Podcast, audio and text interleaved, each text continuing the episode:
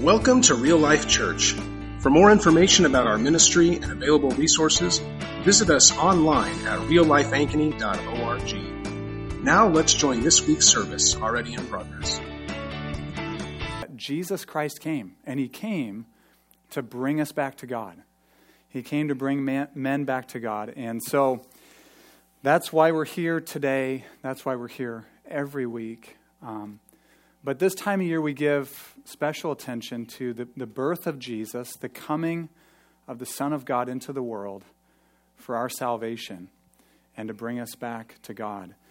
Um, I'm going to read out of Luke chapter 2 a few verses, and uh, I want to talk to you for a bit this morning. Here's, here's my aim this morning. This is it piece of cake. Very easy. I want you to know peace. And I want you to deliberately be a peacemaker. Okay? From this morning, from our time together, for you to know peace and for you to be zealous about making peace wherever you go. Luke 2, it's the same as our memory passage for this month, verses 8 to 14. And in the same region, there were shepherds out in the field, keeping watch over their flock by night. And an angel of the Lord appeared to them, and the glory of the Lord shone around them, and they were filled with great fear. And the angel said to them, Fear not, for behold, I bring you good news of great joy, that will be for all the people. For unto you is born this day in the city of David a Savior, who is Christ the Lord. And this will be a sign for you. You will find a baby wrapped in swaddling clothes and lying in a manger. And suddenly there was with the angel a multitude of the heavenly host praising God and saying, Glory to God in the highest, and on earth peace among those with whom he is pleased. Let's pray. God, you are a God of peace. May the God of peace soon crush Satan underneath your feet, it says in Romans 16. You are the God of peace. You're a God who will establish peace on the earth once again. And we want to receive it today. We want to receive it, live in it, walk in it, make it where we go.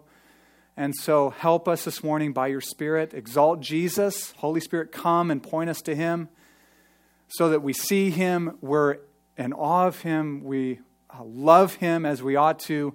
We want to abide in him and stick close to him because he's the Prince of Peace. And we, we leave with peace. And, and when we get out of sorts throughout our week, we know where to go to get it, to get peace. And, and we go to make peace where we find ourselves. So, Lord, come, we pray. Um, speak to us, direct us, lead us. May your presence be here thick this morning. I pray in Jesus' name. Amen. What is peace? How would you define peace? Do you know if you have it? You probably for sure know if you don't have it, right? Uh, how do we get peace? These are all questions that are massively important. Oftentimes we think of peace, and, and we should think of it this way, but it's more than this like getting a weekend away, right? Getting a weekend away to just be refreshed and nourished and kind of get away from the office or the noise or whatever responsibilities or pressures we're feeling in life. So we just get away for a weekend or a long vacation or if you're a mother with children, you just sometimes you just think an hour away from the kids. Woo! Peace, right? Sounds good. And those things are right and true. But peace is much more than that. St. Augustine, about six, 1600 years ago, long time ago, said this. He said in a prayer to God, he said, Oh God, our hearts are restless. You just see. Is that true about you? Do we struggle with restlessness at times?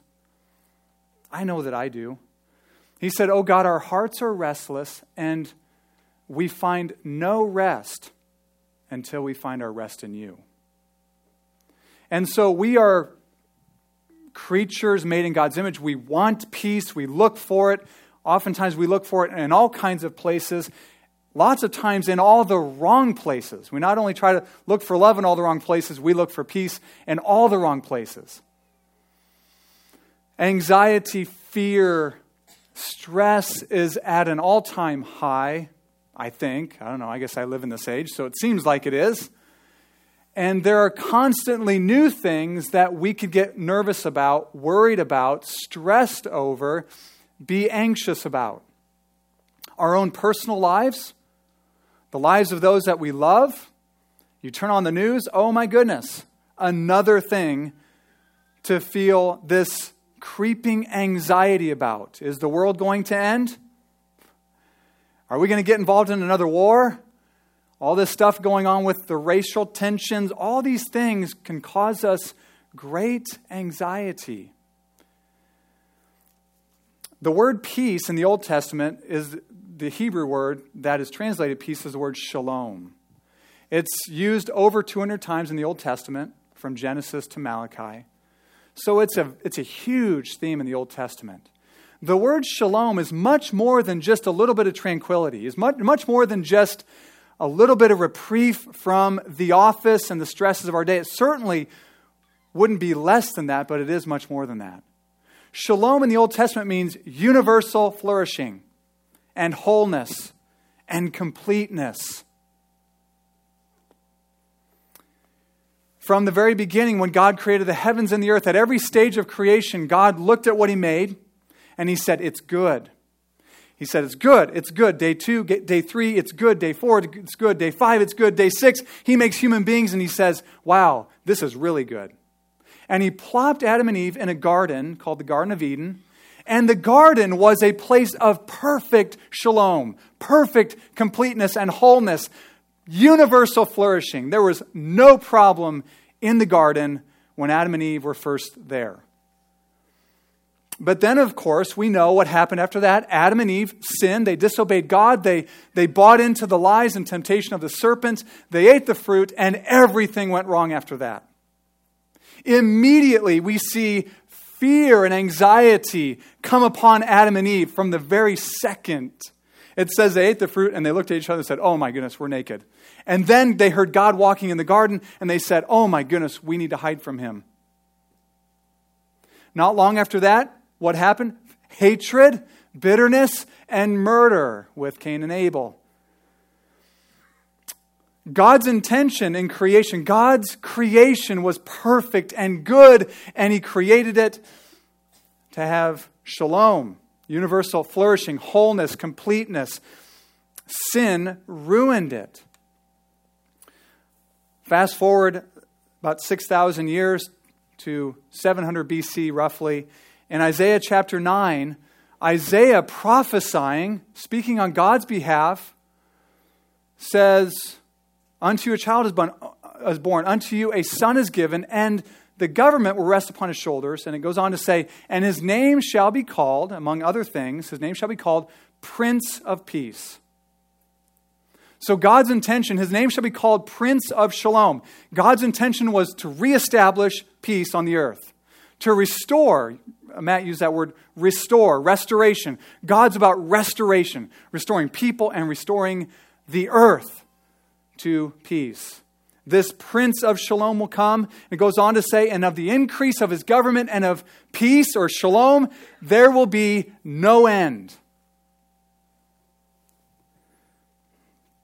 Fast forward another 700 years to the birth of Jesus here this angel of the Lord appears to these unassuming shepherds. These shepherds were not, they were not power brokers. They were not, okay, these were, uh, they were nobodies, okay? Some, some commentators even say shepherds at that time were considered outcasts, and some, some were even thought of as being thieves. In the nighttime when they're wandering around with their sheep, they would, you know, take stuff that didn't belong to them. They were nobodies, okay? These were not big shots at all. They were far from it. They were anything but that. An angel of the Lord appears to them and announces this amazing thing. Something had broken into the world. Something amazing had happened in a nearby town that very day. The angel said, I bring good news of great joy that will be for all the people. This will spread so far, it'll be for all the people. For unto you this day is born in the city of David. The city of David is where David was born in Bethlehem. A Savior.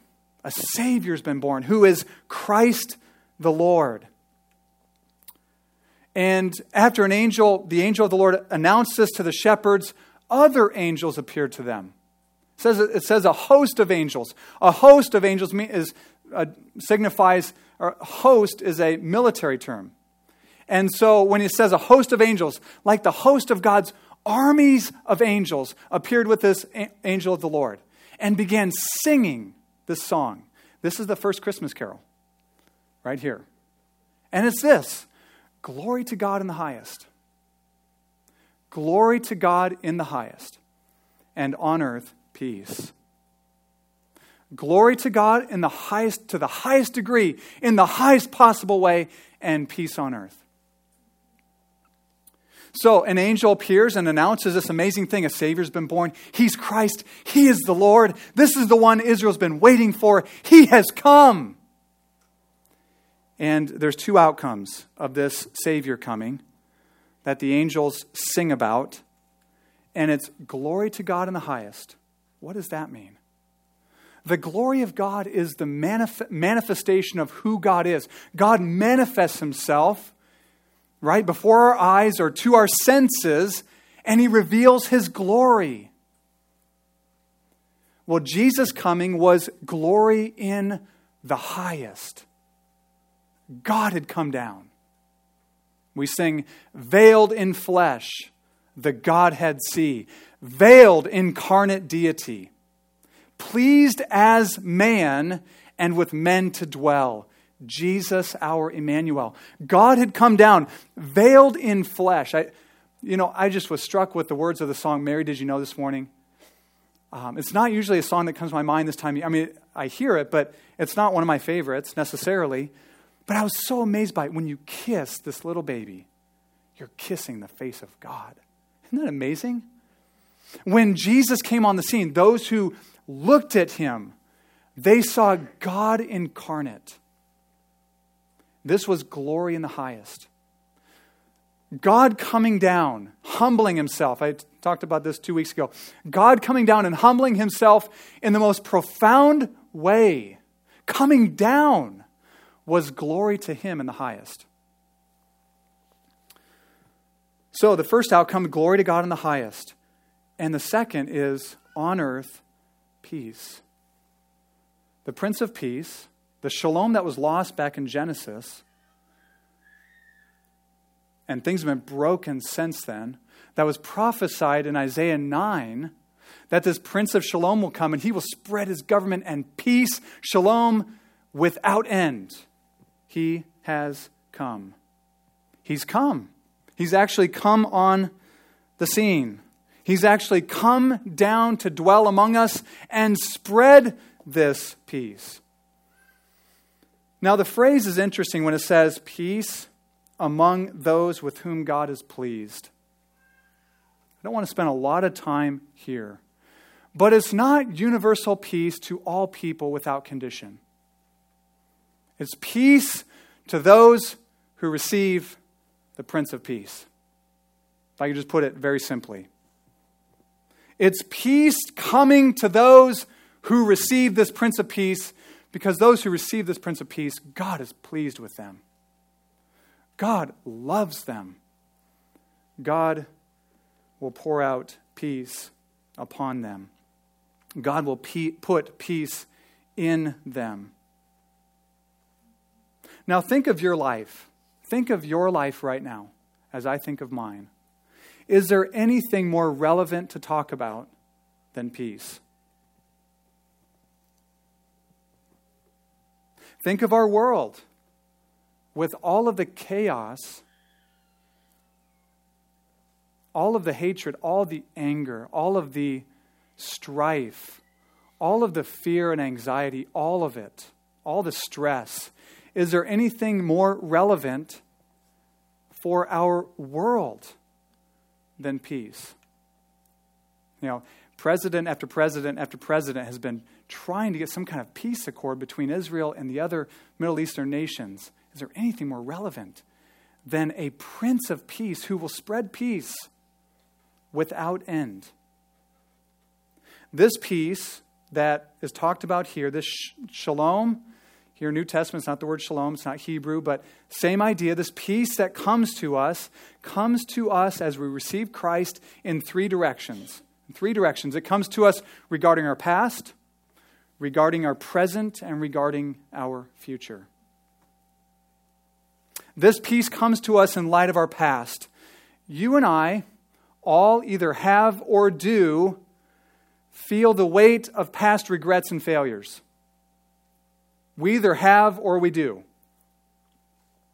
And this peace is meant to come to you in order to be the remedy to deal with your past regrets and failures. There are lots of ways that people try to deal with past regrets and failures. This is the remedy. See if this tracks with you. Sometimes I can replay things over and over and over in my mind. Things that happened five years ago. If only I hadn't done that. If only I had taken this job instead of this job. And if only I had done something different with my money, or if only I hadn't been so foolish with my money, or if only I hadn't committed this grievous sin back then, things would be so different now. Sigmund Freud, who um, probably is, uh, maybe he's not looked to as much today, but probably the grandfather of popular psychology. He, in his studies and work with people, he noticed something. He didn't discover this, but, but, I, but he, he pointed it out, which I think is insightful. He, he knew that man's most fundamental problem is guilt guilt for failures. And but rather than pointing them to God because he didn't believe in God, he wanted to, to try to direct them to a diagnosis and medication. Our most fundamental problem is, is guilt. And when we have these feelings of past regrets and failures, it's because something hasn't been dealt with in light of Christ in light of who Jesus is, in light of what he's come to do, right? He's come to make us new. He's come to reconcile us to God, God and sinners reconciled. So, what is this remedy? What is this remedy for a heavy conscience over our past? The remedy is, well, it's Jesus. If you said Jesus, like, you got the right answer, right? The answer is Christ. In Romans chapter 5, verse 1, this is a verse you should memorize. Therefore, it says, Since we have been justified by faith, we have peace with God through Jesus Christ our Lord. Since we've been justified by faith, you and I, if you've been justified by faith, you trust in Christ, his pronouncement over you is not guilty now and forever. Since we've been justified by faith, we have peace with God through Jesus Christ our Lord. And if God looks at your past as redeemed and says, You are accepted by me, even though you have failed in the past, then who are we to bring up our past failures and sins and hold them up as something that is going to steal our peace that Jesus bought and paid for on the cross.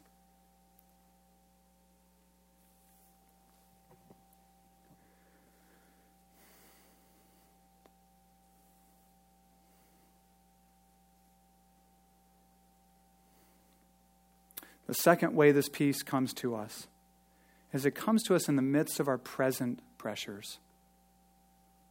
In the midst of our present pressures. Jesus said something interesting. Everything Jesus said was right, but he's hit it right on the money here. John 16, Jesus said, In this world, you will have trouble. We got it, don't we? I mean, I look out among you and I, and I know some of what some of you are going through, and I realize you got bigger trouble than I do, but we all have it. We all have, we all do, we all will. It's almost like we talk about the promises of God. That's a promise we probably don't like to talk about. In this world, you will have trouble. We have trouble with our health. We have trouble with our families. We have trouble in our marriages. We have trouble with our kids. We have trouble with our jobs. Miscarriages happen, death happens. We have trouble.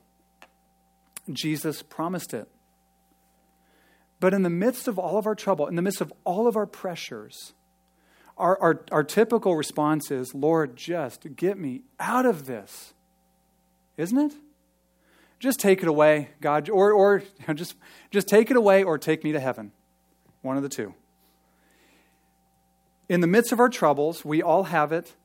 We just want the trouble gone. We just want the pressure. We want the anxiety. We want it just out of here. So, how do we deal with our present tr- pressures and troubles? I love Psalm 131. I love Psalm 131. Listen to these words. This is David speaking. Unless we have romantic views of David, he was a sinner. I mean, I mean, you read the story about what he did with Bathsheba and to her husband and all of that to cover it up. I mean, okay, he was a king too. He had lots of pressures. Here's what David said Psalm 131 O Lord, my heart is not lifted up, my eyes are not raised too high. I do not occupy myself with things too great and too marvelous for me. But I have calmed and quieted my soul. Like a weaned child with its mother, like a weaned child is my soul within me. What do we do with our pressures and our troubles?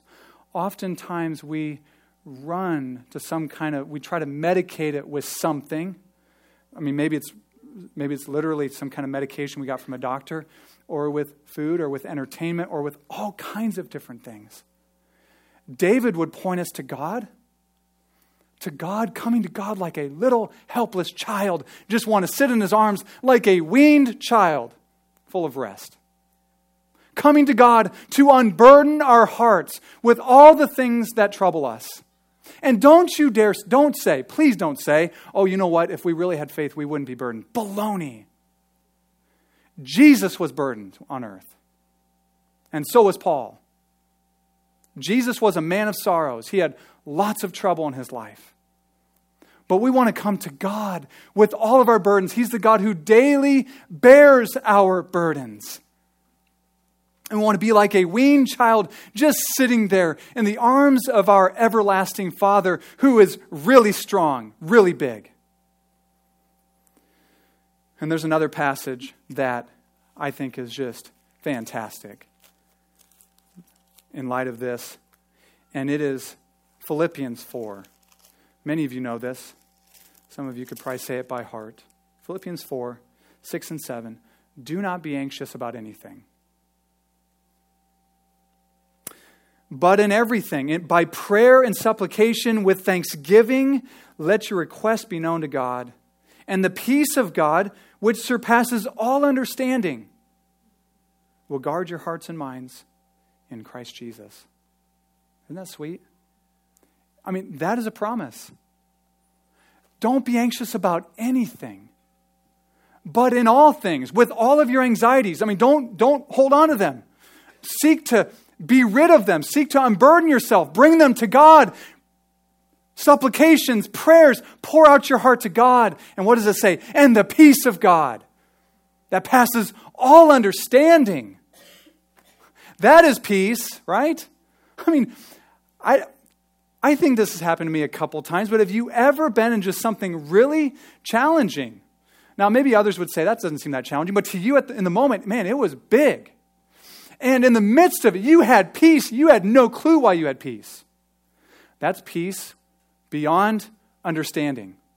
I don't understand why I have peace right now, but I do. Now, notice what Paul says in this passage. He doesn't say, bring your request to God and he will take all the problems out of your life. No, it says, he will bring his peace down. His peace will come down upon you. And it will guard your hearts and your minds in Christ Jesus. His peace, the very peace of God found in Jesus, will guard you like a fortress, like a mighty fortress in Christ. And peace comes, or excuse me, peace comes to us in light of our past regrets. Peace comes in the midst of our present pressures. And peace also comes to us in the face of an unknown future. We would love if God was a fortune teller for us. But he's not. I'm not saying that God doesn't at, certain, at different times maybe give us understanding of something that's in the future or prophetically reveal something to us, but God is not a fortune teller. He knows the future, but he doesn't reveal all of it to us. And so, because I struggle with this, I want to control things. It'd be helpful for me to know the future. So I can just really kind of micromanage it, make sure it all works out. But because I can't control things and because I don't know the future, God wants us to trust Him with the future. He wants to fill us with such uh, glorious peace regarding the future our financial future, the future of our children and grandchildren, the future of our work, our living arrangements, all that stuff. Okay? He wants us to trust Him. He wants us to draw from His resources of peace in light of the future that is totally unknown by you and I. now, there's something that is encouraging. We don't just blindly say, okay, well, I'm just going to let go and let God. No, we want to trust something solid about God, right? So we want to come to Jesus, this little baby born in a manger 2,000 years ago, roughly, who grew up to be a man who died on a cross for our sins and rose again and ascended on high and ever lives to make intercession for you and me. He lives right now. I mean, it's like this is all he does. Uh, that's, that's an overstatement. But he lives right now to intercede for us. That's peace. Wow, that gives me peace. I mean, man, if I know my wife's interceding for me, that's awesome. If I know a large number of you are interceding for me on a situation, that is precious. But if Jesus is interceding for me, I am set and so are you. And he knows the future. In fact, he has the future in his hand. It's probably been a few months ago now, but we, as we made our way through these chapters in Isaiah, Isaiah 46 has, I, I love these verses. I think it's verses, verses 9 and 10 says, I am God and there is no other. I am God and there is none like me. And then listen to what he says declaring the end from the beginning.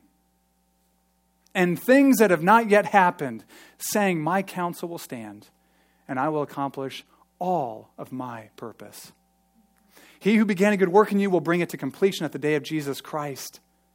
Right? He's declared the end from the beginning. He's got you in his hand. He's interceding for you. He knows the future because he has spoken the future from the beginning. You and I are set. Peace in the midst of an unknown future, in the face of an unknown future, no matter how daunting it seems right now.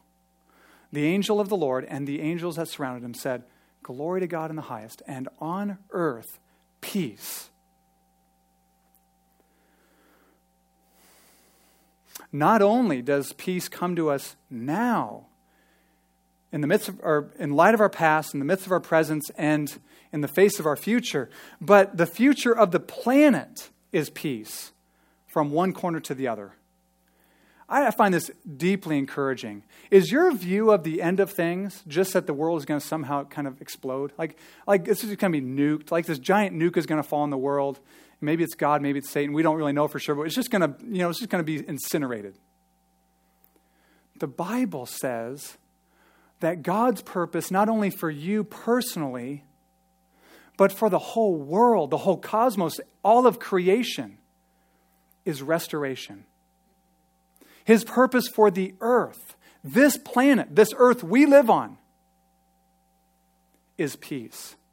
Shalom.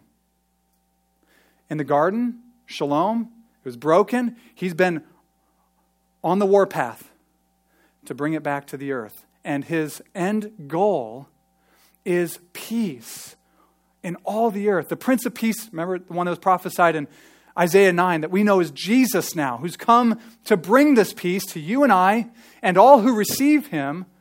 It says of the increase of his government, he's a ruler. The increase of his government and of peace, there will be no end.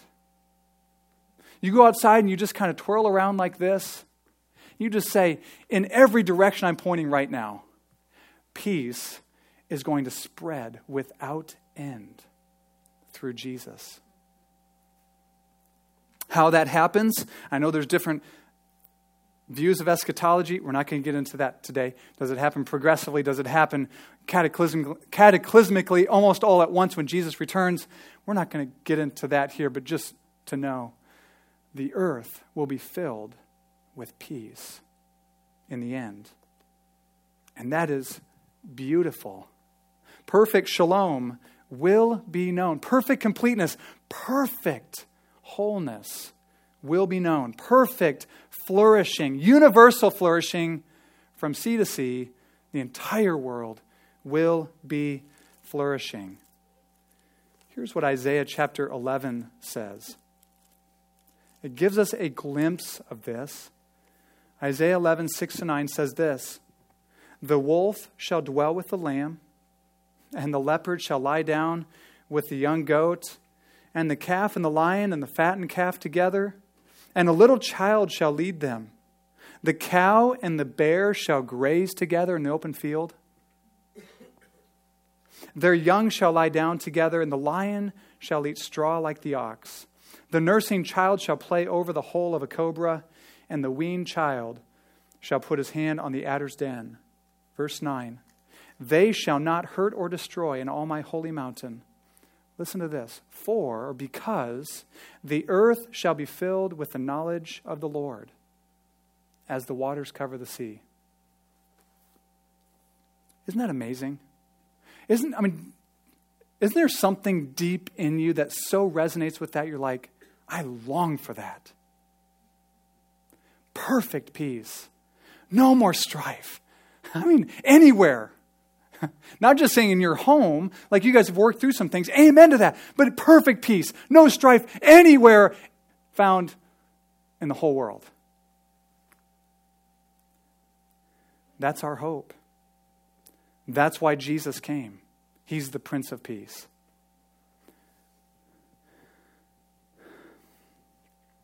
Well, it's great for you and I to receive peace personally.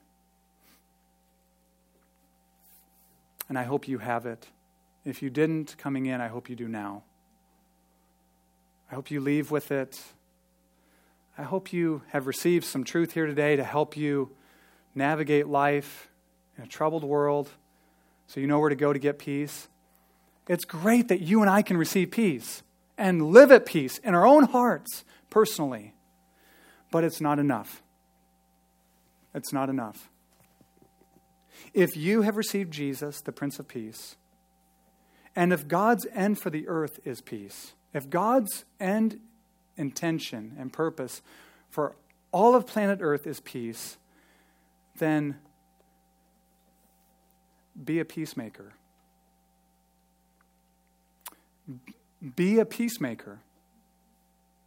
Not just someone who wants peace, not just someone who is really, you know, easy to get along with, not touchy, not, I mean, you know, you, you can pretty much live at peace with people, um, but someone who is pursuing peace, deliberately trying to make peace. Jesus said this in Matthew chapter 5 in his list of Beatitudes. He said, Blessed are the peacemakers, for they shall be called sons of God peacemakers. There's something about them, peacemakers, that there's just this sense that they're, they belong to God.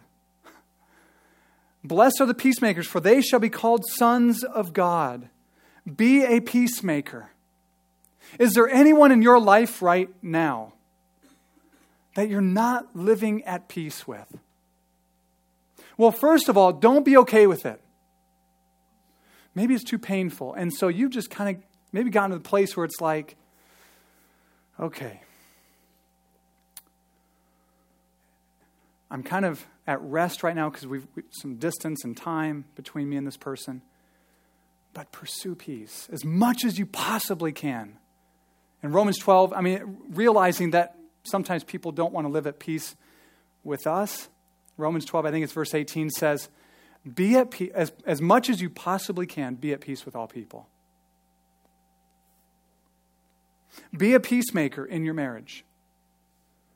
Be a peacemaker with your kids or your parents.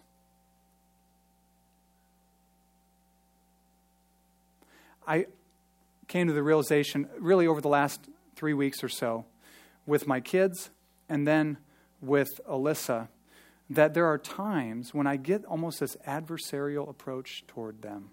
I'm like, what? That is so wicked. I'm not trying, I'm not working for peace. I almost feel like I'm at war with them. I realize with young kids, sometimes it's like, it is such a battle. But there was something wrong in my heart. Be a peacemaker with your neighbors. Be a peacemaker with your siblings. Be a peacemaker. Ooh, man, are there any teenagers in here? Be a peacemaker with your siblings. Be a peacemaker with your coworkers. Make peace. Make peace. Wow. That just hit me as I said that. Make peace. Hebrews 12, 14 says this Strive for peace with everyone. Strive for it. Fight for it. Don't fight for your way. Fight for peace. If I could put it this way, be an activist for peace in conservative circles, the word activist kind of denotes, you know, like, ooh, we're kind of, we don't like that word, you know, because we think of, we think of um, liberal activists, you know, talking about things we don't agree with and trying to push it down our throats. But is there anything that we should really be an activist for above peace? I mean, is there anything worth pushing? Because of its peace, you wouldn't do it in a certain way. But is there anything worth pushing more than peace? Through Jesus Christ. Strive for peace with everyone. The first Christmas carol was sung by angels to just a couple of shepherds and their sheep. And it went like this Glory to God in the highest. The Prince of Peace has come, veiled in flesh. God has come down to spread peace. Glory to God in the highest imaginable way. And on earth, peace among those with whom God is pleased. Don't settle for mere notions of peace. Don't say, you know what, I hear what he's saying, but what I really need is vacation. No, vacations are great. Take it, okay? Amen. I don't want to be the vacation Grinch here. I'm not. But you need more than that. Because otherwise, you'll come back from vacation, and if you don't have peace in your soul through Jesus Christ, you're going to have the same problems when you get back. Don't settle for notions or cliches or platitudes about peace. Let's sing of it. Let's sing of the peace we receive through Jesus, but don't even settle just for singing about it. Open up your heart today to the Prince of Peace. Receive today the Prince of Peace, who has come to give you peace with God because of your past failures, peace in the present in light of all of your pressures and troubles and difficulties. You name them, He will give you peace in the midst of them, peace that passes understanding. And peace through Jesus in the face of an unknown future that we don't know, we cannot know, but he holds it in his hands. Peace does not come apart from Him. Peace does not come apart from valuing supremely the Prince of Peace.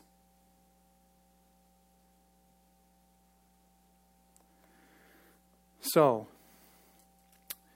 are you a friendly place for the peace to spread his government of peace? Me, the Prince of Peace to spread his government and influence of peace.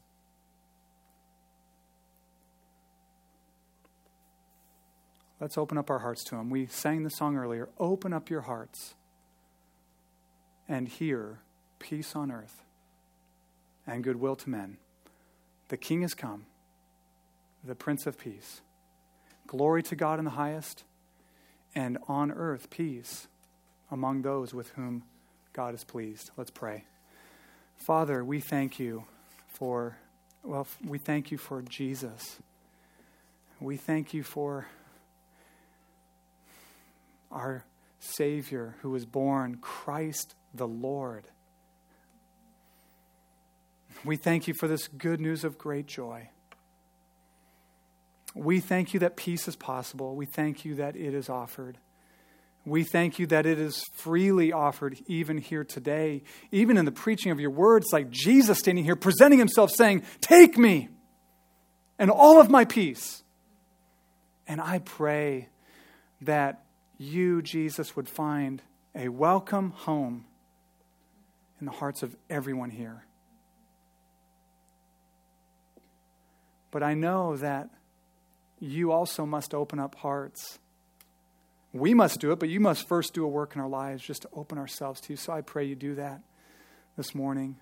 God, I pray this Christmas season would be one of insurmountable peace, of, of glorious peace, of peace that we, man, like we've never known before. Because we're finding it not in circumstances, a change in circumstances, but we're finding it in Jesus, who came to spread peace without end. God, I just pray your blessing over every person here, over every family. Those that are not here, I know a number of family, or at least a couple are sick and some are traveling. Lord, I just pray um, Christmas blessing over them, that Christ would be more real and near and precious and present this season, and it would spread. Just like Jesus came to spread peace without end, I pray, would, I pray that what we receive here today and in this time together would spread beyond today to the end of this year and into next year and the next and the next we do give you thanks, God. You are good and gracious. And so we say, like the angels did, glory to God in the highest, and on earth peace. In Jesus' name, amen.